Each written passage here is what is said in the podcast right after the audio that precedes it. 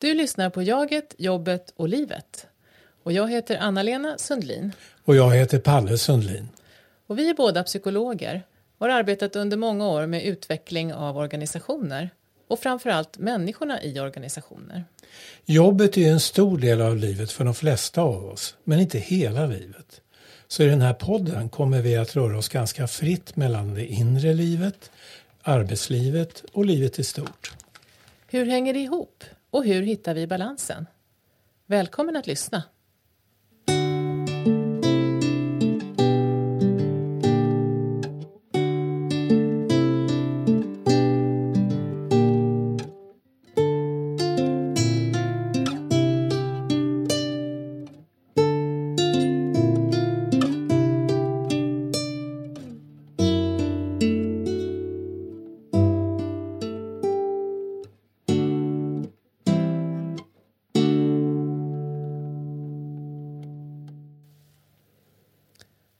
Idag så har vi två gäster i podden.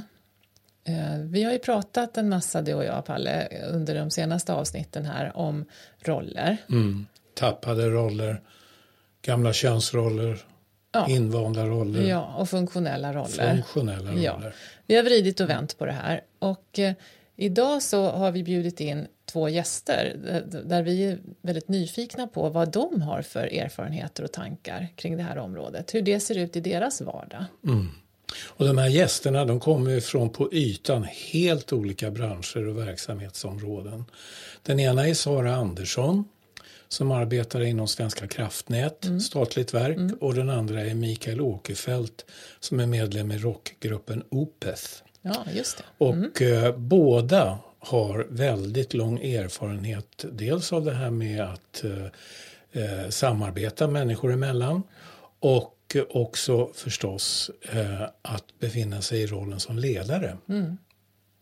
Ja, det ska bli väldigt intressant att höra vad de har att säga. Absolut. Ja, då har vi Sara Andersson med här på telefon. Så välkommen Sara. Och vem är du? Tack så mycket. Eh, ja, eh, jag är en person som har jobbat ganska länge med ledarskap i statlig tjänst. Mm. Eh, tre myndigheter hittills har jag jobbat på. Mm. Och eh, sen 2003 så har jag jobbat som chef då. Eh, först som enhetschef och sen som avdelningschef. Så att jag har jobbat både med direkt underställd personal och eh, att leda genom andra chefer. Och jag mm. har ofta varit i kunskapsintensiva organisationer kan man säga. Mm. Mm. Eh, och eh, jag kommer ursprungligen från Värmland men har bott hela mitt vuxna liv i Stockholm eh, där jag bor med, med man och en 11-årig son eh, och vår hund. Och eh, ursprungligen urs utbildade jag mig till jurist och trodde att jag skulle bli eh, domare. Men mm. insåg sedan hur, hur roligt jag tyckte det var att jobba i team och att inte bara jobba med dömande verksamhet utan att jobba mer med att utveckla verksamheter. Mm. Så jag läm lämnade domarbanan ganska snabbt och började på myndighet istället. Mm. Okej, ja. Ja, och, och, som sagt, du har ju arbetat med att utveckla det här med funktionalitet, med funktionella roller för både ledare och medarbetare, vet vi, där du har varit. Mm. Mm. Eh, då, varför är det viktigt, tycker du, att jobba med sådana saker? Jag skulle vilja säga att det är viktigt kanske framförallt ur två perspektiv. Eh, dels tycker jag det mänskliga perspektivet. Vi tillbringar så mycket tid på arbetsplatsen. Det är liksom en tredjedel av eh, av, tillvaron mm. ungefär som vi till, tillbringar på jobbet och då tycker jag att det, det är inte etiskt försvarbart att inte ha det bra på arbetsplatsen. Så för mig är det en etisk fråga väldigt mycket. Att vi ska mm. ha det bra på arbetsplatsen och vi ska bli våra bästa jag ja, vi ska kunna känna arbetsglädje och motivation där. Och då tycker jag att det är viktigt att skapa så bra förutsättningar som möjligt. Det tycker jag är en ledares, det ingår i en ledares ansvar. Och, och det andra är att jag tycker att det är så viktigt att vi att vi är effektiva och gör det bästa av de resurser och de förutsättningar vi har. Och då då har jag ju lärt mig lite grann kanske också den hårda vägen att då måste man jobba med funktionella roller, man måste jobba med gruppen och man måste jobba med kommunikationen. Mm. för att man ska uppnå effektivitet. Det mm. finns ju det finns en hel del forskning på det här området som har kommit de senaste åren som, som visar eh, att bland annat att kraven på samarbetstid har ökat med mer än 50 procent det senaste årtiondet. Mm. Eh, typiskt sett på arbetsplatser, eh, en globala undersökning som visar det. Och det har att göra med att eh, vår värld blir så komplex och de frågor man har att hantera på en arbetsplats blir så komplexa så att eh, det förutsätter mycket, mycket mer av interaktion och samarbete. Och det i sig, att det har ökat eh, 50 procent, mer än 50 procent. Mm. Det säger ju någonting om hur viktigt det är att vi får ett funktionellt mm. samarbete.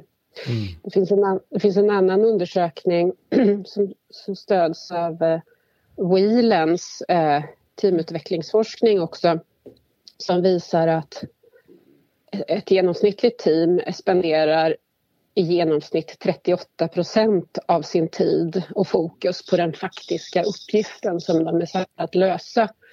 Men ett högpresterande team som har lärt sig att kommunicera och, och känner tillit och psykologisk trygghet och där man har hittat sina funktionella roller eh, de, de, 70, de lägger 76 procent av tiden på att lösa sin uppgift. Mm. Och, och, det i sig tycker jag är tillräckligt goda argument för att för att man naturligtvis ska jobba med, med funktionaliteten på arbetsplatsen. Mm. Ja, ja visst. Och, och jag tänker, har, har du märkt det i, i, din verksamhet att just det här att kunna, kunna belägga så att säga eh, syftet med varför man ska jobba med forskning och så, har det varit viktigt? För... Ja, det, det, tycker jag faktiskt för att eh, det här etiska mellanmänskliga perspektivet har inte alltid fått genomslag tycker jag. Eh, när man har liksom när jag har lyft fram behovet av att prioritera de här frågorna. Mm.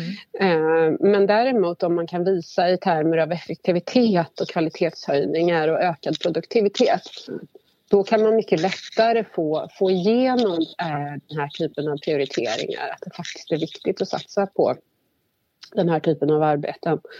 Så det tycker jag, det har, det har varit, jag har, för mig har det varit så självklart men det kanske är för att jag är humanist i botten att, mm. att eh, det är viktigt att, att, att må bra på jobbet och att man har en, ett etiskt ansvar som ledare att säkerställa det men, men eh, det är inte alla som tänker utifrån det perspektivet utan mm. som tänker mer att vi är satta att utföra ett uppdrag så effektivt som möjligt.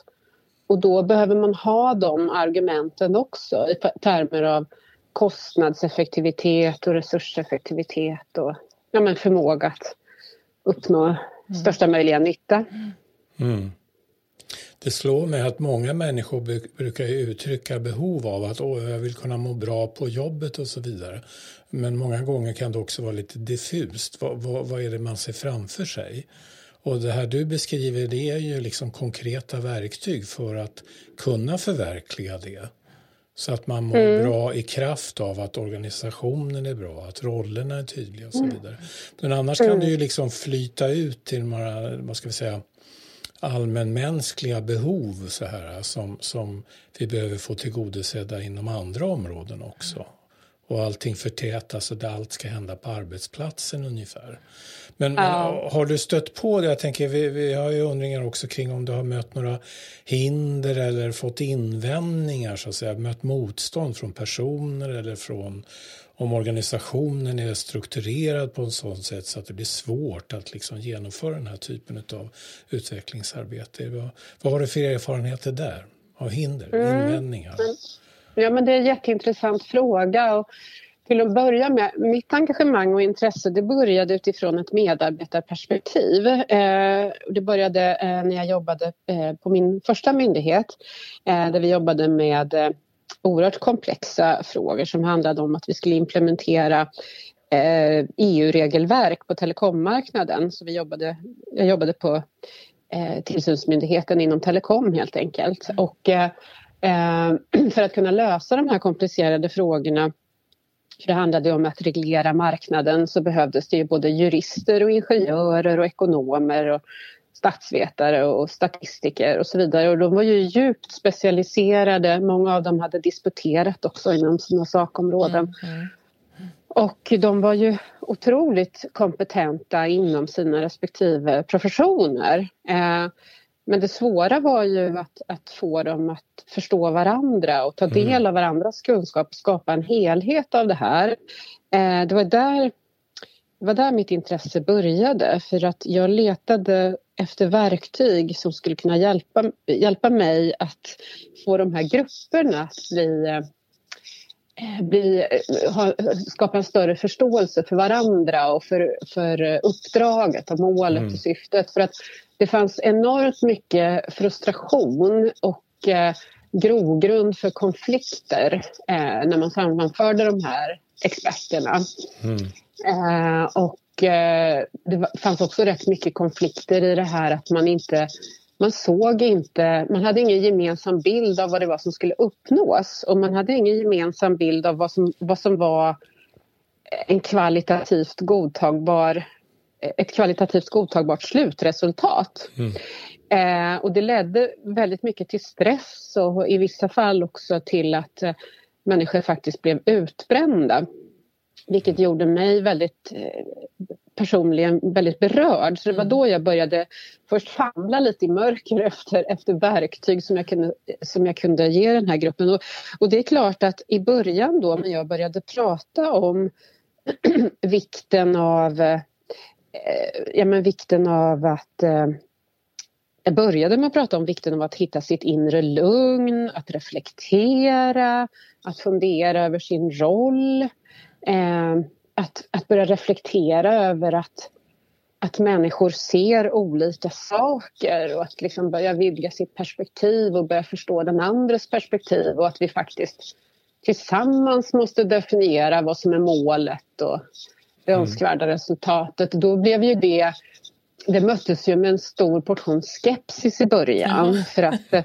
det här var ju liksom så främmande för det här var ju människor som var vana att sitta och räkna på marknadsandelar och komplexa formler och, eller komplex juridik och sådär så att det här tedde ju sig som ja, men det var ju rena grekiskan mm. och det fanns ett enormt motstånd mot att det här var flummigt. Mm. Mm. Och man såg ju inte riktigt vart det här skulle leda heller. Och där, hade jag gjort om samma sak idag så hade jag nog bättre tagit stöd i forskningen som finns kring vad det är som gör team effektiva. Då hade, mm. jag nog, då hade jag nog sålt in det med hårda faktorer som att vi skulle öka vår effektivitet med vi skulle inte behöva jobba mer men det skulle ändå bli bättre resultat. Istället sålde jag in det som ett sätt att vi skulle liksom måna om varandra och minska mm. vår stress och sådär. Och, och de liksom mjuka argumenten, de vet inte riktigt. Mm. Mm. så det var en viktig eh, lärdom för mig. Det där, är, det där är ju jättespännande, tänker jag. För att, att det inte, för jag tror det är en sån här typisk fallgrop man kan hamna i. Att, eh, att man pratar om det att, i HR-termer eller att det, ja. det handlar om liksom det mjuka och att man tappar eh, kopplingen till att det har, betyder någonting positivt för, för verksamheten. Så. Och, och då mm. blir det som en sidovagn som inte har med resten att göra. Och, och där, mm. Så det är väldigt intressant hur, hur du har, hur du mm. har liksom gjort de erfarenheterna och också hittat de här eh, konkreta forskningssiffrorna att luta dig mot när du ska så att säga mm. sälja in då budskapet mm. nu för tiden.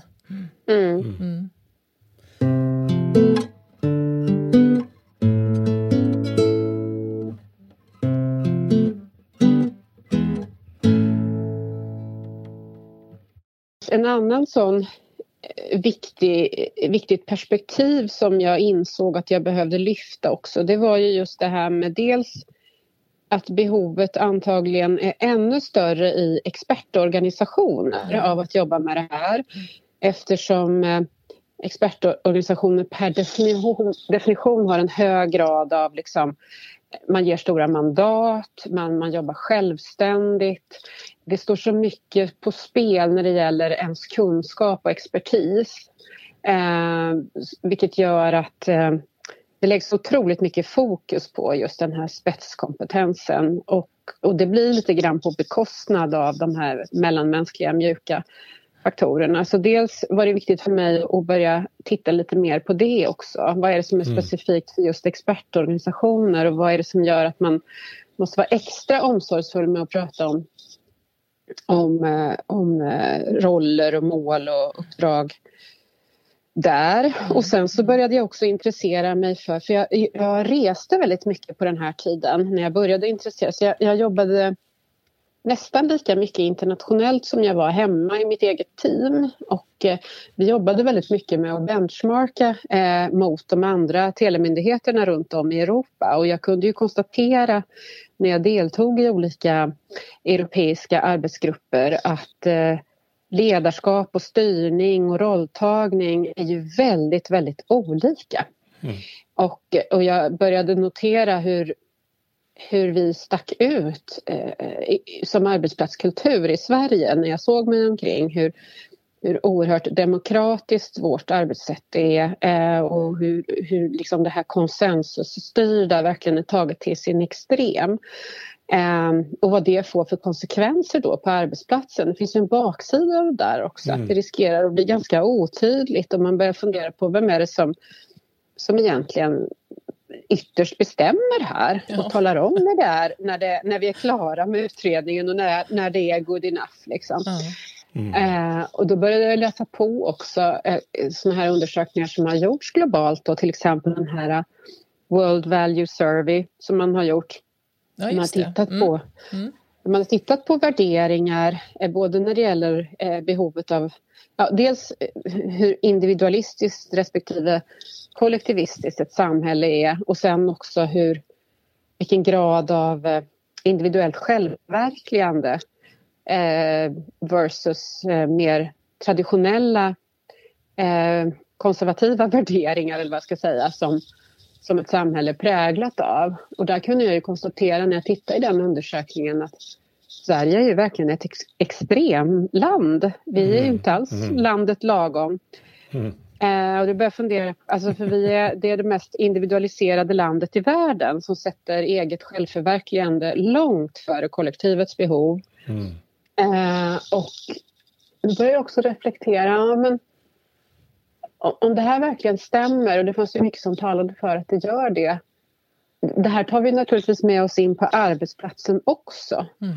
Då blir ju det ytterligare en parameter. Eh, alltså som naturligtvis får betydelse för då lägger vi ju så otroligt mycket vid att vi ska förverkliga oss själva på jobbet och hur viktigt det är med det här individuella förverkligandet. Mm. Att just min utredning eller min analys liksom blir den som får, som får fäste och vinner i den här interna liksom, konkurrensen eller vad jag ska säga.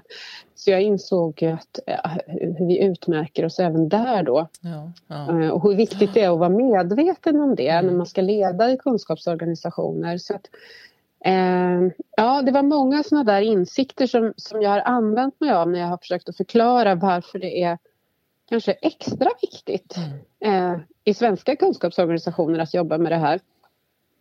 Ja, det mm. där är ju spänn verkligen spännande att det har att göra både med med liksom nationell kultur då och, mm, och mm. så att säga eh, det, det arbetsområde eller den, den karaktären på det, det arbete man mm. gör, mm. den kulturen i det som du sätter fingret på.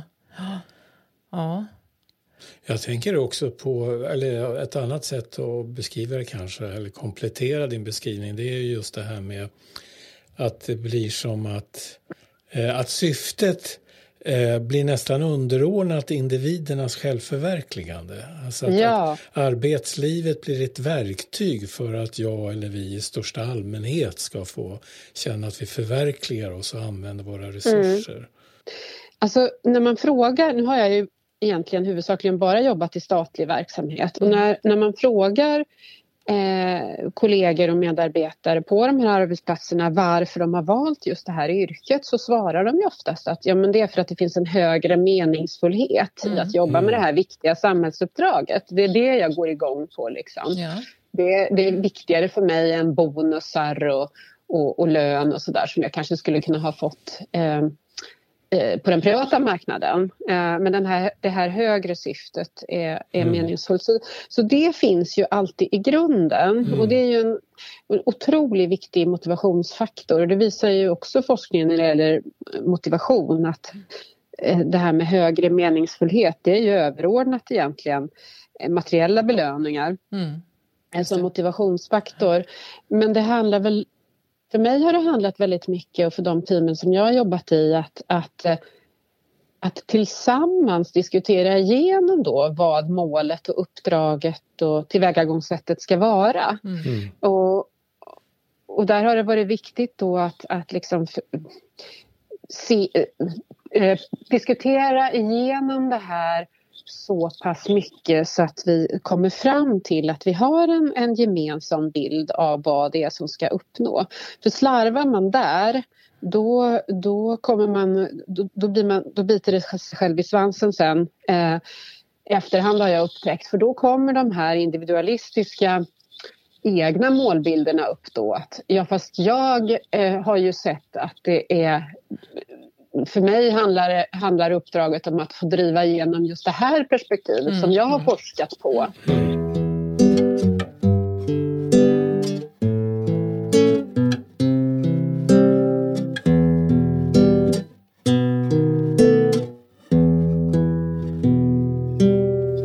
Någonting som har någonting som har slagit mig som jag har funderat mycket på det är ju egentligen Alltså om man betänker hur mycket tid och engagemang och kraft som man lägger på olika saker så är det ju just såna här beredningsfrågor och förankringsfrågor och hantera motstånd och liksom kratta i manegen.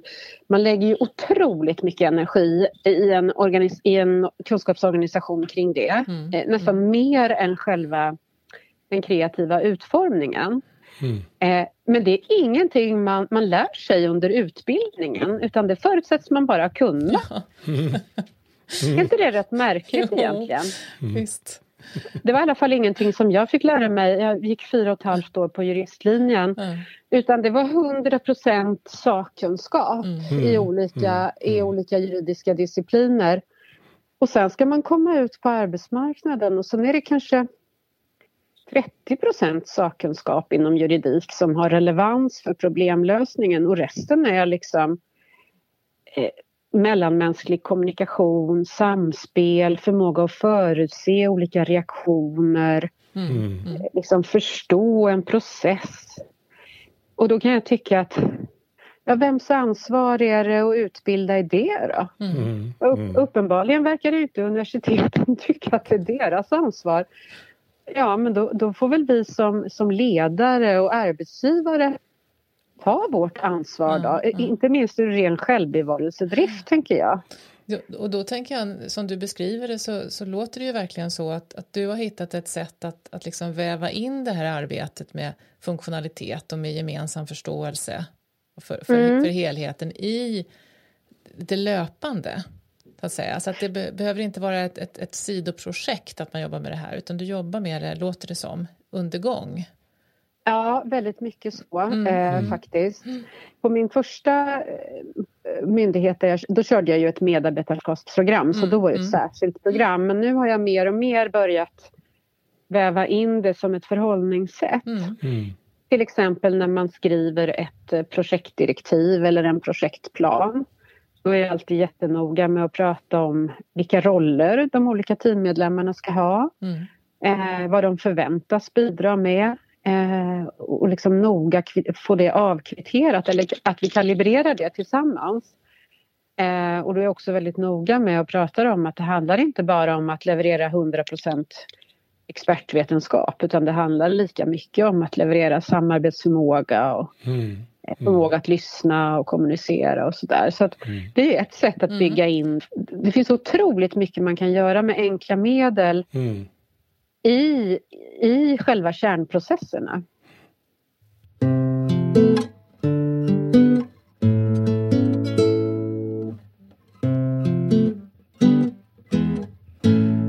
Jag tänkte på det här, vi brukar också ofta prata om eh, på olika uppdrag att, att det här med att vara i en funktionell roll, att det är att ta fram den version eller de versioner av sig själv som eh, som är funktionellt på arbetsplatsen.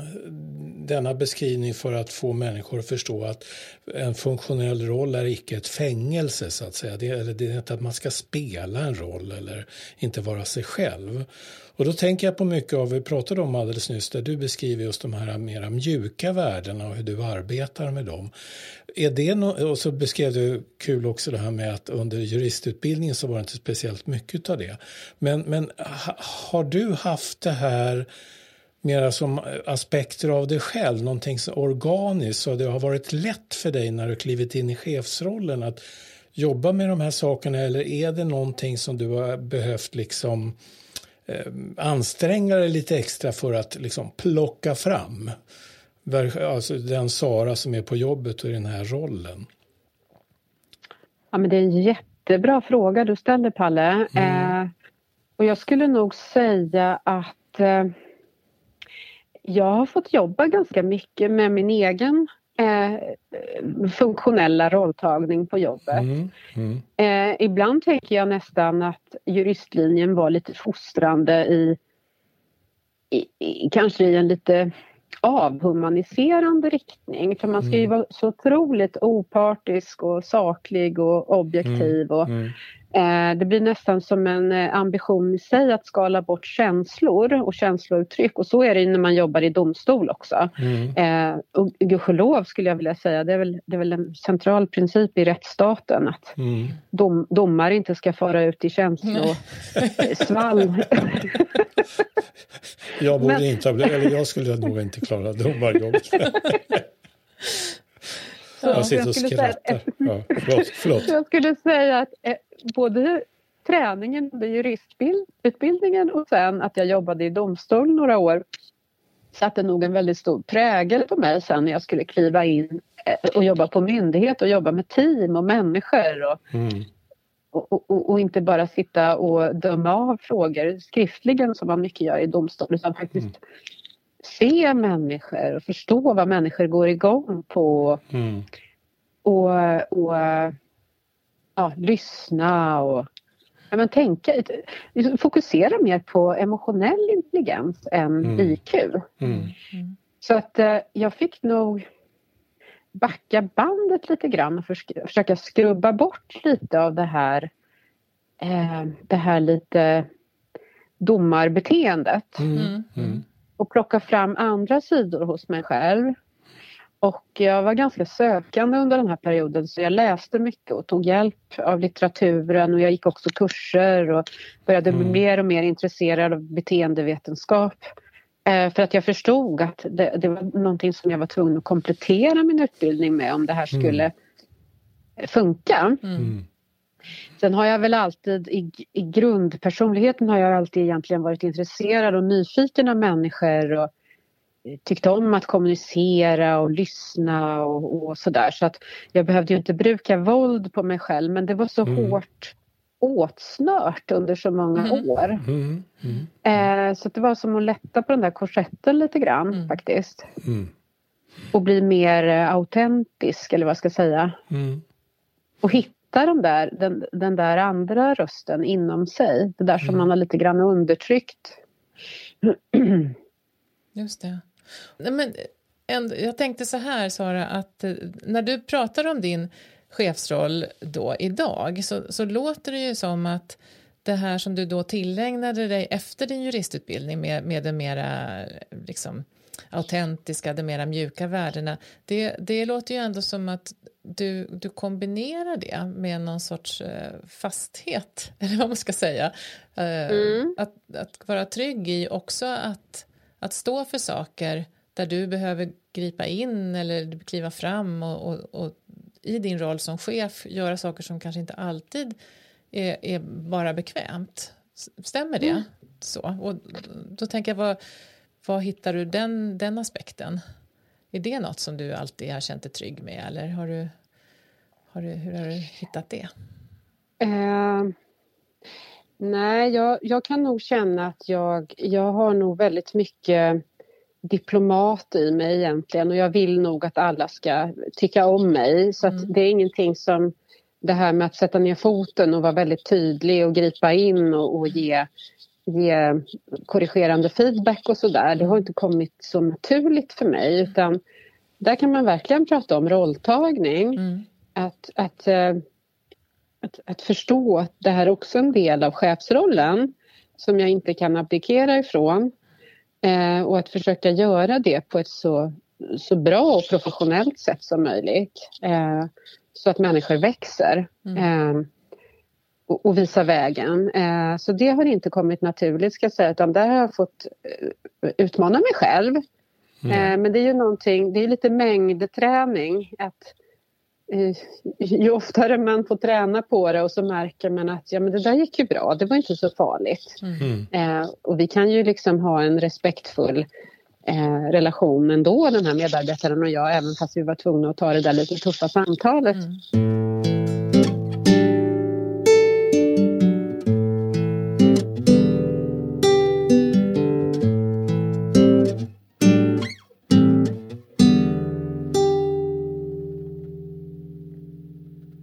Ja, Sara, då har vi pratat om alla möjliga aspekter av det här eh, med roller och med, med ditt arbete med att utveckla funktionella roller och lite hur du förhåller dig och så. Det har varit superintressant mm. att ha dig med. Så stort tack för att du ville komma och vara med i våran podd. Då vill jag passa på att säga tack för att eh, ni ville eh, ha med mig i er podd. Mm. Det här har varit oerhört givande att ha det här samtalet tillsammans med er. Mm. Så jag är bara ja, glad att jag fick medverka. Ja, ja jätteroligt. Ja, men då, mm. Tack så mycket. Ha det så ja. gott. Ja. Mm. mm. Hej. Detsamma. Hej då. Oj, det här var för mig hög igenkänningsfaktor. Trots att mycket av min tidigare yrkesverksamhet skiljer sig åt på många sätt från Saras. Men, men väldigt mycket det här kring hur, eh, den mellanmänsklig kommunikation, hur likartad den är och, och mm. hur viktigt det är med den här typen av arbete. Mm. Um, därför att det är så komplext. Uh, det finns så många nyanser. Vilken arbetsplats man än kommer in på så pågår de här sakerna som Sara faktiskt beskriver. Mm. Ja. Mm. Vad ja, tänker du? Jo, nej, men jag, jag tänker massor. Men en sak som, som verkligen står ut och som, som slår mig som så viktig det är det här med eh, att få in att, att, att den här typen av, av dialoger kring de här områdena som Sara tar upp inte bara blir någonting som man gör under ett visst projekt eller under ett visst mm. utvecklingsarbete utan att det är det här kontinuerliga. Att man ja. får in det som en naturlig del i vardagen. Mm. Mm. Det tänker jag är jättespännande att fundera vidare på hur det där mm. kan se ut. Mm. Ska vi gå vidare? Ja. Mm, för nu är det så att vi har en andra gäst med oss på telefon. Mikael Åkerfeldt. Och vem är du? Jag? Jag är en... Hur gammal är jag nu? 40, gud vad svårt. Jag är född 74. Eh, jag är alltså 46 år gammal. Ja. Ung musiker från Stockholm, från Huddinge. Mm. Som är väl mest inom citationstecken känd för att spela i ett band som heter Opeth. Mm. Som bildades för 30 någonting år sedan. Mm. Där jag är bandledare och låtskrivare och allt det där. Mm. Okej. Okay. Eh, och, och, utöver det så kan vi väl tillägga att jag också har, bor ute i Trångsund och har två barn och en sambo mm. och tre katter. Tre katter? och två bilar. Okej. Ja. Eh, och ni i Opeth eh, har ju förflyttat er från att en gång i tiden, du sa att ni har hållit på i typ 30 år och förflyttat er från, jag antar att ni inte blev proffsmusiker från dag ett utan det fanns en period då ni först var eh, som ett hobbyband eller ja, hur man nu ska uttrycka det. Ja, just det. Jo, precis. Större delen så har det ju varit ett, ett hobbyband. Jag tror inte jag riktigt visste vad proffs betydde mm. under många år. Eh, det var väl någonting som man kom till insikt med lite senare att jag antar att vi är proffs nu. Men mm. proffs för mig, då tänker man att man är väldigt duktig på någonting. Jag, jag har aldrig sett att jag är särskilt duktig på, på det som jag håller på med. Men, eh, så jag tänkte att vi, vi lever på musiken, därför mm. är vi professionella. Mm. Men större delen av eh, vår karriär, vi hann väl släppa i alla fall fem skivor och turnera ganska mycket innan vi kände att vi liksom eh, att det var någonting mer än bara en hobby. Mm, mm. I alla fall i, i andras ögon. Mm. Jag tänker ju på att ni har ju haft en hel del internationella framgångar och turnerat i princip över hela klotet så att säga. Och är det någonting som eh, vi har ju tidigare pratat i våra poddar här om det här vikten av att ha tydliga roller och tydliga mål inom olika verksamheter. Och var det någonting ni såg framför er när ni var unga så att säga och liksom ändå ville ägna, ägna mycket tid åt musiken. Att det faktiskt skulle kunna gå så långt så att säga. Att hade ni det som ett mål? Ja, alltså det hade man väl, men det, det, det, kändes, nu när man tänker tillbaka så, så den personen, den mitt, mitt 15-16-åriga jag är mycket, betydligt mer naiv på det sättet. Mm. Det, det, var ju drömmar som var skapade av en, en, en, en samtid då eh, med eh, tidningen Okej okay, om ni minns den. Mm. Mm. Och var väldigt populär eh, på, det, på den tiden och man tittade på bilderna på Iron Maiden och Deep Purple och vad det nu var. Tyckte att de, det där ser ut det är något för mig. Jag var ju enormt musikintresserad väldigt tidigt, bör ju tilläggas. Men det var ju en dröm från början men det, den föregicks ju av en dröm att bli fotbollsproffs och tennisproffs och allt det där som mm. jag höll på med innan musiken tog över.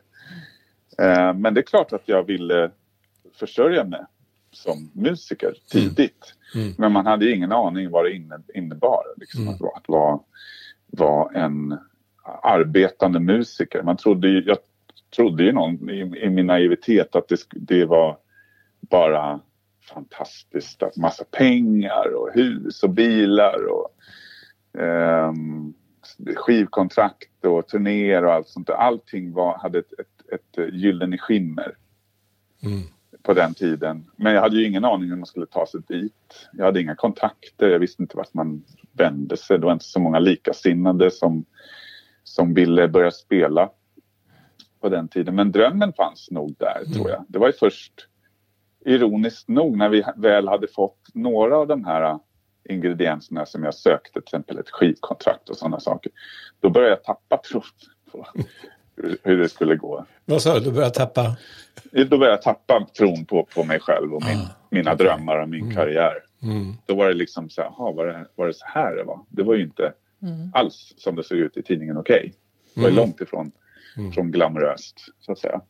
Ja, men det är lite spännande, för, för jag tänker att, att eh, vi har ju pratat i de här tidigare avsnitten just om, om roller och om, om liksom strukturer och mål och, och sånt. Och jag, jag, tänker, var det något, något av det som kom in då, när det blev på riktigt? Liksom, på, på allvar med ja. kontrakt och...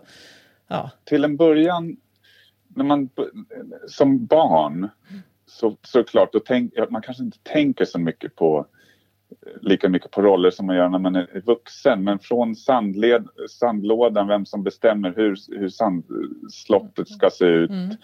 Vad, vad, man själv har för roll, blir man tilldelad roll eller tilldelar man roller. Eh, det, det fanns, man visste inte vad demokrati var, eller om man ska säga. Men när vi började spela så började ju det ta form eh, över tid. Att någon, i vårt fall jag då, tog några lite fler beslut än andra. Mm. Och sen när vi väl hade ett, ett kontrakt, när, när man hade liksom en tidsplan, man skulle uppfylla vissa krav så var det någon som var tvungen att ta tag i, i, eh, i de här bitarna och det vart ju i många fall jag. Då. Mm. Så då, mm. då vart det ju den här idén, till en början var ju bandet en ganska perfekt demokrati där man lyssnade på vad folk tyckte och vet, allt det där. Men helt plötsligt ska man börja leverera. Och det mm. finns vissa krav och förväntningar på det och då måste någon eh, ta lite mer, eller i vårt fall så känns det som att någon måste ta mer ansvar helt enkelt. Det, det blev jag, men det var inte så att jag hade någon typ av, hade antagit den rollen redan dag ett.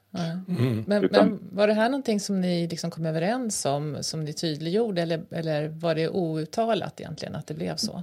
Det var outtalat mm. och det blev ju efter, efter efterhand så blev ju det problematiskt. Mm, hur då? Mm. Just att jag hade liksom funnit mig i den rollen och jag gjorde intervjuerna, jag gjorde låtarna, jag gjorde, hade kontakter med skivbolaget. Um, och sen märkte jag att det vart uh, lite knorrigt helt enkelt. Mm. bland vissa, vissa uh, bandmedlemmar som kanske inte kändes lika sedda eller att jag körde över dem, vilket jag säkert gjorde um, också på den tiden. Och fortfarande skulle jag skulle säga. Men uh, så, så, var det. det var någon, den här idén om en demokrati är ju väldigt, i, i, en, i en sån situation som ett band till exempel, det, den, den är en fin idé. Mm. Men den, i vårt fall så har den varit, det har inte, det har inte riktigt funkat utan mm eh, någon var tvungen att ta steget och ta positionen som så att säga chef mm. och det råkade bli jag. Mm. Mm. Hur, hur är det idag då? Alltså, hur hur pratar, pratar ni om sånt här idag? Jag tänker på när, när man är i ett, ett litet sammanhang, så, alltså när det är få människor som i, bandet, i mitt band är fem personer så det är ganska lätt att se, se folk så att säga. Mm. Mm. mm. De, den har en tydlig roll eh, som kanske inramas mycket naturligtvis av det instrumentet de spelar. Det är de som tar hand om mm. trummorna. Mm. Det är mm. den personen som tar hand om, om... Så det är väldigt lätt att se människor, eh, eller lättare. Ironiskt nog så, så, så, är det ju väldigt ovanligt dock att vi pratar just om, om rollerna. Skulle man, skulle man vinna något på att prata om det, tror du? Ja, Ja, alltså jag tror att, ja, skulle man det? Jag kan ju tänka så här i, i efterhand att jag kanske borde ha eh, med tidigare medlemmar som inte är med längre. Mm. När jag är 30 år då är det klart att det har hänt saker eh, som man kanske skulle kunna förhindrat om man hade pratat om mm. vissa saker. Och att rollen är, är, att någon har en definitiv roll. Här är ditt område, du måste ta hand om det här. Mm. Mm området. Mm.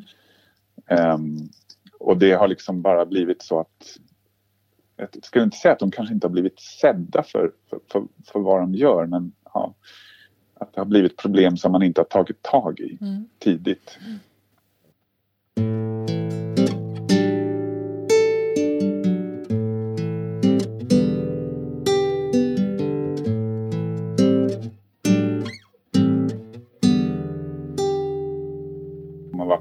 Bandet sedan början. Och resten av medlemmarna som är med idag har liksom, de har inte varit med sedan början. Så det har liksom blivit så att folk har fallit, fallit bort och jag är den som har, har varit kvar. Mm. Så det, mm. det, finns någonting outtalat där. Att, eh, den som varit med längst och mm. som varit med på alla skivor, som har skrivit nästan all musik är den som är mm. mm. le ledaren i det, i det fallet. Och det har ju liksom tagit sig på det tagit sig vidare att när vi planerar turnéer så är det jag som har sista ordet som säger att om jag kan göra den här turnén, mm. då blir den av. Mm. Om någon annan inte kan göra turnén så blir den ändå av. Mm. mm. Då får de skyffla, skyffla runt. Så att det har liksom gått så pass långt att jag, um, jag bestämmer, jag tackar ja till en turné och då blir den bekräftad i princip. Mm. Jag, har all, jag har kollat med de andra de säger, ja, men jag, de säger i princip aldrig nej eh, längre. Men, men, det har blivit så att så, så, vidare, så, så, länge som jag kan göra det så blir det oftast av. Mm. Och då tänker jag att du får din ledarroll, din auktoritet i, i kraft av din erfarenhet och, och, din kompetens och din position som liksom den, den som har skrivit musiken, den som har varit med. Alltså då, du, du, du, du, blir också du, du får ditt mandat av de andra låter det ju som i det. Ja, precis. Mm. Jag antar att det är så. Att det, mm. de, eh, eh, rent kreativt så tror jag att de litar på mig. Mm. När det kommer till turnéer så kan det vara, jag tror snarare så att jag är nog den också, jag är den som säger nej till när det blir för mycket. Mm. Och tar beslut som de andra kanske vill att jag ska ta. Mm. Särskilt om man har barn till exempel, då kanske man inte vill åka på en 6-7 veckors turné. Mm. Komma hem i två dagar och sen åka på en till 6-7 veckors turné. Det gör ju inte vi längre. Mm. Um, och det är jag som har tagit det beslutet. Mm. Eh, och det tror jag att de andra tycker är bra. Mm. Men sen kanske jag säger nej till turnéer som de säger, men det där borde vi göra. Det är ju bra pengar eller det är en häftig, mm. häftigt land eller häftig stad eller vad det nu kan vara. Eh, men jag tar egentligen bara sådana just det kreativa med att skriva musik, det tycker jag bara är kul. Det är fortfarande liksom, det är, det är som en hobby mm. för mig. Som jag, det är som en rekreation nästan kan man mm. säga. Jobbet träder i kraft först när vi, börjar, när vi lämnar hemmet. Mm. Så då är jag mycket mer sådär selektiv. Jag tänker för människor som inte är så insatta i den här i musikbranschen och i, i mm. hur det är att, att, jobba med rockmusik så tror jag att många man tänker att det är man skriver musik och sen, sen spelar man in den. Mm. Jo, jag tror inte folk har en aning om hur det är att, mm. att, att vara ett, ett uh, turnerande band. Mm. mm. Det är att resa har ju ett, ett, stort skimmer av trevlighet och mysigt och semester och allt sånt där. Att, mm. att flyga till uh, USA är jättehäftigt för de flesta. Mm. Um, men att göra det under de omständigheterna som vi reser i, det är inte lika mm. häftigt mm. längre. Nej, och jag tänker det du beskriver också av ledarskap och, och också av, av, någon sorts administration liksom, kring de här resorna. Och, så. Det, det är ja. torr, torra grejer som, som ja, inte ja, är så, så liksom glamoröst eller, eller så härligt. Så, utan det, Nej. Det, mm. Nej, det är det inte. Det som tur var så har inte vi så mycket med med det att göra utan mm. vi har ett, ett, management och en agent och vi har jobb, folk som jobbar med oss mm. på turné så att vi kan vara rätt slöa liksom mm. mm. och, och, fortfarande klara av att turnera runt om i världen. Mm. mm. Så det, det, är ju skönt men då, det blir ytterligare liksom, vad ska man säga, eh, eh, roller som ytterligare människor som, som måste vars behov måste tillgodoses. Alltså alla det, vår crew som man säger, mm. som vi jobbar på med, med turnéer måste jag ju också gå in och kanske ibland medla och, mellan dem. Det kan vara ett jäkla tjafs där. Mm. Eh, löneförhandla kan mm. jag göra ibland. Vi har management, ska prata med, med dem, agenturen. Allt sånt där. Så att det är massa mm. delar som inte alls har med det här mm. initiella härliga med eh, musik att göra. Mm. Mm. Som jag inte hade räknat med. Det stod det heller inte någonting i. I okej. Okay. det är jättebra referenspunkt. ja, nej, men det är faktiskt en bra, för där, mm. där började ju liksom, mm. vad ska man säga, drömmen. Mm. Och nu när jag lever i drömmen så är det ju liksom en ganska stor portion mardröm. Mm. Mm. Och det har ju med folk och relationer att göra.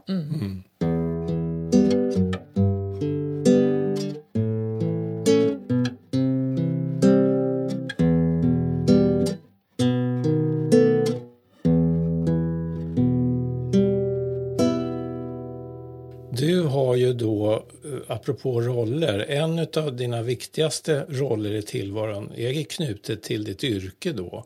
Och där är det också oskiljaktigt för att i och med att ni har haft sådana framgångar att du blir liksom i vissa sammanhang är du en offentlig person, du blir igenkänd och, och folk kan också, apropå det här eh, exempelvis att sitta och löneförhandla, att folk får en, en stereotyp bild av dig som kanske bygger just mycket på okej-världen. Ja. Eh, jo, och hur har du upplevt det? Kan du liksom eh, kliva ur den rollen när det krävs? Jag tror att, till, nu minns jag inte, ibland så kan jag se bilder på mig själv från 15-20 år och då ser jag någonting i ögonen som inte riktigt finns kvar. Mm. Och jag antar att det är någon typ av eh, egocentrisk glöd. Mm. Att jag ska, jag, ska klara, jag ska klara av det här. Liksom mm. det här jag, ska, mm. jag ska nå dit. Och den är inte riktigt kvar. Så nu är det istället att jag är mig själv för det mesta och kliver in i rollen som, som eh, eh rockkillen. Mm, mm. Och att det, det, är ju jobb, det är ju, blir ju svårare. Mm. Svårare och svårare för mig tycker jag. Mm. Så att för, för större delen så är jag liksom den här vanliga Micke Åkerfeldt, mm. tycker jag. Um, så det, det, är ju en, en, en, eh, en roll som jag måste kliva in i varje gång vi går upp på scen. Mm. Men jag vill inte gå in, jag går inte in i den rollen när, jag blir, när, när vi pratar här till exempel. Mm, Eller om, mm. jag, om jag gör en intervju som handlar om bandet. Då är jag, är jag Micke Åkerfeldt, inte rock. Micke Åkerfeldt, Mm, den, den, okej. den vanliga. Och då, det blir, ju- resultatet blir att folk ofta säger du, du ser jordnära. Mm. Jag säger, ja men vad, vad, liksom, vad ska jag sätta på mig? Typ solbrillorna och typ, ha en Jack Daniels i så här och, Du vet, så det, det har liksom aldrig varit konstigt nog faktiskt. Mm. Det, det, det har aldrig liksom varit min, min, eh, min dröm att vara eh, den typen av Mm. Mm. rockkille. Liksom. Mm. I an- anslutning till det så, eh, du har ju berättat för oss i ett annat tillfälle tidigare om en, om en situation i en tidskriftsbutik. Där du blev, eh, inte igenkänd egentligen, så skulle du kunna berätta den? För den åskådliggör ganska bra ändå hur andra människor kan tänka se på dig eller bli förvirrad eller när du är bara dig själv på något sätt. Eller, ja. Precis. Den, den situationen fick ju mig också... Då liksom jag, släppte, jag släppte någon, någonting där också. Mm. Jag, jag, jag kan komma till det när, när jag berättat. Men jo, vi var och gjorde... Jag tror, som jag minns det så gjorde vi press. Alltså när, vi, när man släpper en skiva så är det i alla fall back in the day när, när skivbolagen fortfarande hade pengar. så, så reste vi vi släppte skivan och i anslutning till det så, så reste vi runt och gjorde intervjuer. Mm. Och I det här fallet så var det jag och vår gitarrist Fredrik Åkesson som åkte till några städer i Europa och vi åkte till USA och gjorde intervjuer helt enkelt. Och vi var i Bryssel ehm, och gjorde intervjuer. Vi gick runt, skulle gå ut och ta någon fika eller något sånt där. Så gick vi förbi en, en eh, tobaksaffär med massa tidningar. Jag köpte mig någon rocktidning. Letade efter Okej. eh, och så stod jag där och tittade lite och så kom det fram en kille och sa så här. Du, så här, ursäkta. Jag, jag, jag, känner, jag känner igen dig så väl. Jag, du är så otroligt lik eh, sångaren och gitarristen i det här bandet. Ett band som heter Opeth. Och jag lite så här skämtsamt. Jaha, säger du det? Ja, jo, men det har jag hört förut. Han sa, ja, det är så otroligt likt. Men ja, jag skulle bara säga det. Så, ja, Mm. så gick han. Och då gick jag så här. Mm, det var, alltså, han, han ska jag säga att det var jag? Att det faktiskt är? Att det faktiskt är jag? Eller ska jag, ska jag bara låtsas som ingenting? Och då gick jag över min egen gräns och faktiskt så som jag känner mig själv så skulle jag varit en sån här som bara, ja det var väl en kul historia. Mm. Men nu så kände jag att behovet att gå fram till honom och säga du, du, ursäkta, det, det är ju faktiskt, det är jag. Jag är den här sångaren. Ja, och då tittade han bara på mig och typ skrattade till och sa ja visst. och så gick han. Så jag fick liksom inte bekräfta och det, det, det var jätteförnedrande på något sätt. Mm. Att, Mm. Mm. eh, jag, jag önskar så här efterhand att jag bara hade låtit det vara. Mm. Okej. Mm. Och det är verkligen inte jag att liksom försöka vara ute och fiska efter, efter uppmärksamhet. Mm. Men just då så gjorde jag det och då fick jag liksom en, en smäll på näsan. Mm, mm. Ja. Ja, Lite lustigt. men jag tänker att det där säger ju också någonting om hur, hur för många av oss som inte är i din bransch då så kanske man, då har man den här rock, alltså din rockversion av dig själv då kanske som, som den bilden av dig som man har. Alltså det är så du är och så ser man en, en väldigt en vanlig person som är lik den här rockmä, rockmänniskan i en tidningsaffär. Det kan vara svårt att, att koppla ihop det där, alltså att tro Ja. att, att du finns på det sättet. Alltså jag Ja, så är det ju. det, Det, så kan man ju vara själv om man ser Mm. något.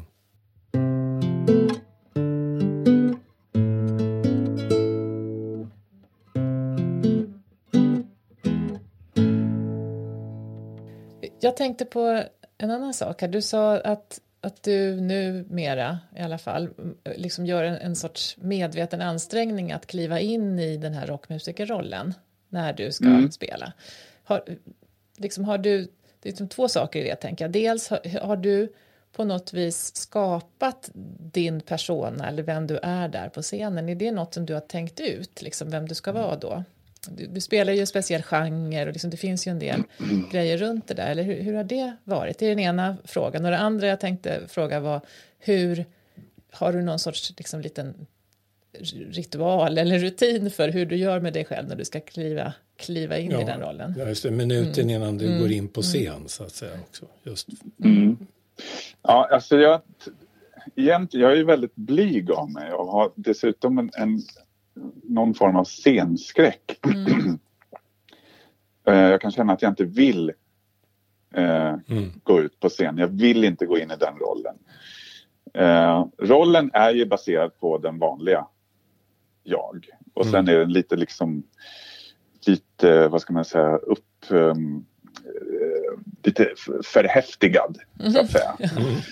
Att jag, jag, vill liksom, jag vill ju inte sticka ut men jag vill heller inte vara en tråkmåns som står där och tittar på skorna liksom utan hur, hur gör jag liksom? Hur, hur, ska jag röra på mig? Hur ska jag liksom eh, se häftig ut eller vad man nu kan säga. Mm. Men så att jag står mest och dansar runt lite sånt där. Jag tror att min, liksom min scenpersonlighet har blivit att jag pratar med publiken på ett, ett ganska, ett ganska vad ska man säga, vanligt och lite lätt humoristiskt sätt. Mm. Det är inte så mycket så att jag skriker och försöker vara häftig och macho och sådana där saker utan jag pratar i normal samtalston till publiken och kanske säger någonting som, som är lite lustigt och ja, ganska ohäftigt. Ofta pikanta, lite pinsamma detaljer. Kan jag ta upp det här till exempel med tidnings, tidningshändelsen i, mm. i Bryssel där kan jag ha tagit, snackat om på scenen. Att jag mm. liksom har en tendens att nästan eh, förlöjliga oss mm. på scen. Mm. Eh, så att det är inget, ingen liksom machokille. Så att jag försöker hålla det ganska nära så som jag är. Men den är mm. ändå liksom tillräckligt annorlunda för att det ska kännas lite obehagligt att gå in i den där mm. rollen. Mm. Och vi liksom dricker inte någon, jag har liksom inget liquid courage som man säger. Jag dricker aldrig någonting innan vi går på scen och sånt där. Utan Uh, ingen hjälp från Nej. droger eller alkohol mm. utan mm. går på. Det är liksom det är sällan nu för tiden jag känner för, för att, mm. att gå, upp, gå upp där. Men sen är det ju den här som, som också kommer med att när man står, när man har ögonen på sig om man står på scen eller om man ska hålla ett tal på ett bröllop eller om man ska hålla tal på en middag eller vad det nu kan vara är jobbigt tycker jag. Mm. Och därför är det jätteskönt när det är över om man har mm. liksom, mm. Ja, lyckats hyfsat bra. Mm. Att, men jag har heller inga, jag har inga liksom, ritualer. Utan nu, nu, för tiden så, så har man ju ett, en sak som hjälper för mig är liksom att gå in i en, en bubbla och jag får hjälp av att gå in i den bubblan med, med, på grund av såna här hörlurar. Som man, vi har liksom våra monitorer, alltså det ljudet som vi hör på scenen är liksom i hörlurar. Mm. Och när jag sätter på dem då blir det helt tyst. Så det enda som kommer in där är när vi sen börjar spela själva musiken. Yeah. Och det kan hjälpa att, liksom, att jag stänger ute fysiskt nästan, stänger mm. ute någonting och nu är jag själv i min bubbla. Och mm. i den här bubblan så hör jag de andra väldigt tydligt och det mm. känns som att vi, vi liksom blir liksom något form av team. Och innan jag sätter i de där lurarna så är jag liksom långt ifrån förberedd. Men så fort jag ploppar i lurarna så nu, mm. nu är jag här. Men det kan ju också ha med att göra att nu är det fem minuter tills, tills, tills, tills mm. vi ska gå på. Liksom. Det där, är, det där är superintressant därför att det där påminner starkt om när vi har varit ute på olika uppdrag inte minst och frågat folk vad har ni för tricks för er eller vad är det Finns det någonting som hjälper er att kliva in i er eh, yrkesroll när ni kommer till jobbet eller är på väg eller vad det är? Och då är det många som, som beskriver att de, när, många har ju, inte minst inom vården, man har ju arbetskläder. Och mm. eh, de kan tänka på ditten och datten och höger och vänster och hit och dit. Och sen så fort de får på sig läkarrocken eller sjuksköterskerkläderna eh, och så vidare. Eh, mm. Då märker de, när de har tänkt efter, liksom, att då märker de med sig själva att det börjar skifta någonting mentalt inom dem. Mm. Och det var någon läkare tror jag som beskrev, han var väldigt kortvuxen och när han fick på sig läkarrocken och hängde stetoskopet runt halsen så blev han liksom längre fysiskt. Jätteintressant. Mm. Ja. Det där kan jag faktiskt tillägga att det, det, glömde jag bort nu här men det kan jag tillägga. För senaste, nu hann vi inte göra så många turnéer innan pandemin slog mm. till men mm. inför den senaste skivans turné så gick jag och oroade mig för det. Dels att vi skulle, nu, åh nej nu sätter det här igång, nu måste vi åka bort, nu måste resa, nu måste jag gå in i den där rollen. Jag måste bli rockkillen. Gud vad jobbigt. Vad ska vi göra? Och vi hade en... eh, en för att jag, jag ser typ likadan ut jämt, rent klädmässigt. Jag har mina jeans och jag har min t-shirt och jag har mina Adidas-dojor. Och så Mm. ställer jag mig på scen och spelar så går jag av scenen i samma kläder. Eh, jag dammsuger hemma samma kläder. Jag är liksom alltid redo för scen på det sättet och alltid redo för allting annat. Mm. Och inför den här senaste turnén så, så tog vi, vi hade en fotosession med Jonas Åkerlund. Mm. Där han fotade oss. Han, hans fru är designer. Hon, han, de hade massa häftiga kläder och massa, massa häftiga hattar. Och, vet du, jag sa, undrar om inte vi ska börja liksom, ska vi inte göra någonting liksom? Så att vi ser, det är inte bara jeans, vanliga jeans. Ska vi liksom anstränga oss lite att se lite, se ut som artister? Så vi gjorde en fotos- fotosession där vi hade hattar och konstiga, jag hade någon slags, vad ska man säga, någon hemlig orderdräkt på mig på något, sån här, på något foto. Ja, vi hade massa konstiga kläder på oss. Och det tog vi vidare till scen sen. Bland annat så gick Mm. åkte jag och köpte en hatt. Och till de andra killarna så, så sa jag att det här kan få oss att se, för vi står rätt still på scenen, det kanske kan liksom göra att scenen, att själva showen blir bättre. Men också för mig så gjorde jag det för att kunna gå in i den där rollen. Mm. Mm. Jag tänkte, hur ska jag göra? Ska jag, ska jag köpa en mask? Ska jag köpa någon konstig dräkt? Eller jag köpa en hatt? Och jag köpte en hatt och en dräkt och du vet, alltid, köpte nya scenkläder och det hjälpte faktiskt. Mm. Mm. Okej. jag satte på den där hatten och med de här hörlurarna gick in i bubblan så, så hjälpte det att nu är jag inte längre dammsugande Micke Åkerfeldt. Mm. Eller matlagande eller leka med uh, ungarna, skjutsa runt uh, ungarna. Den. Nu är jag liksom, nu är jag rockkillen. Mm. Det ser jag ju. Det är bara att titta i spegeln. Det Ja. sitter en hatt på mig. Liksom. Så, att det, så måste det vara. Och Okej. det hjälpte faktiskt. Ja. Ja. Ja, man skulle kunna prata mycket mer om de här olika sakerna. Det har varit jättespännande och jättefascinerande att ta del av dina tankar kring de här frågorna, Micke. Så vi är jätteglada att du har velat vara med i våran podd i det här Ja, detsamma. avsnittet. Ja, Jättekul att få vara, vara med. Jag, jag, det ska bli intressant att lyssna på vad jag själv säger. faktiskt. ja. Jag har aldrig gjort någon intervju av, den här, eh, av det här slaget tidigare. Ehm, Nej. Nej. det ska bli intressant att höra vad, Mm. vad sa jag egentligen? Ja, precis. Får Vem är jag? Ja. Ja, ja, ja. ja, men som sagt, tack så mycket. Och, Mm, tack. Ja. nu har vi fått mycket att fundera på, eller hur? Oj, ja. Ja. Vet du vad som slog mig här nu? Nej. Att ett rockband är faktiskt också en expertorganisation, skulle man kunna säga. Mm, hur tänker du då? Jo, jag tänker att mycket av det som vi hörde Sara prata om med de här olika experterna som har sitt område där de är specialister Mm. Eh, stämmer ju även för det Micke beskrev av rockgruppen där Mm. varje person som har sitt instrument är ju expert på det instrumentet. Ja. Mm. Eh, och sen är ju utmaningen att få de här experterna att fungera ihop Ja. mot en, eh, ha en gemensam idé av hur det här ska fungera. Mm. Mm. Så, ja, ja, det bara slog mig hur, det där, hur likt det var Mm. på något sätt. Mm. Mm. Ehm, Har du kommit på något mer? Ja, alltså fl- flera likheter som jag tycker är intressant. Alltså där, eh, att när, när de här rollerna, hur viktigt det är att de här rollerna då är tydliga. Mm. Eh, och att när de inte är det, tänker jag beskriver båda, så uppstår det gnissel. Mm. Det kan man se både i nu och om man tittar i backspegeln så kan Mm. man förstå att ja just det, så kanske det var. Mm. Och, och hur de båda beskriver ledarfunktionen som viktig för att liksom staka ut eh, riktningen, liksom vad säga, kanalisera den här expertenergin åt rätt Ja, håll. Ja. Eh, Att, att det är viktigt med det här tydliga ledarskapet. Mm, mm.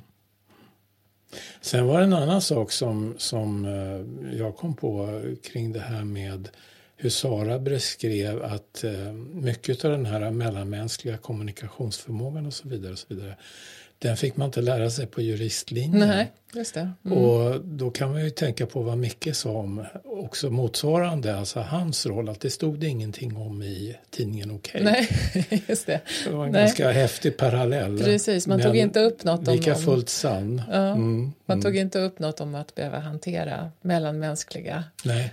krångligheter där. Nej. Nej.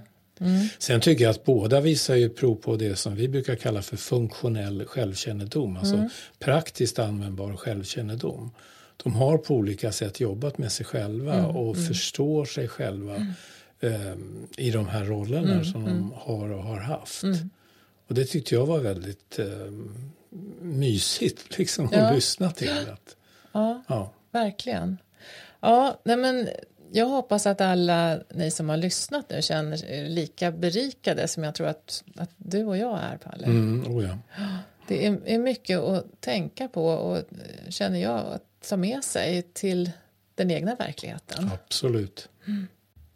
Nästa avsnitt, då ska vi koppla av. Mm. Mm, för det kommer uteslutande handla om återhämtning och dess ja. betydelse. Och då kommer vi bland annat att få träffa Sara och Micke igen mm. som kommer att beskriva vad de gör, hur de gör för att koppla av från jobbet. Ja, ja men det ska bli jätteintressant. Så mm. ja, på återhörande. På återhörande.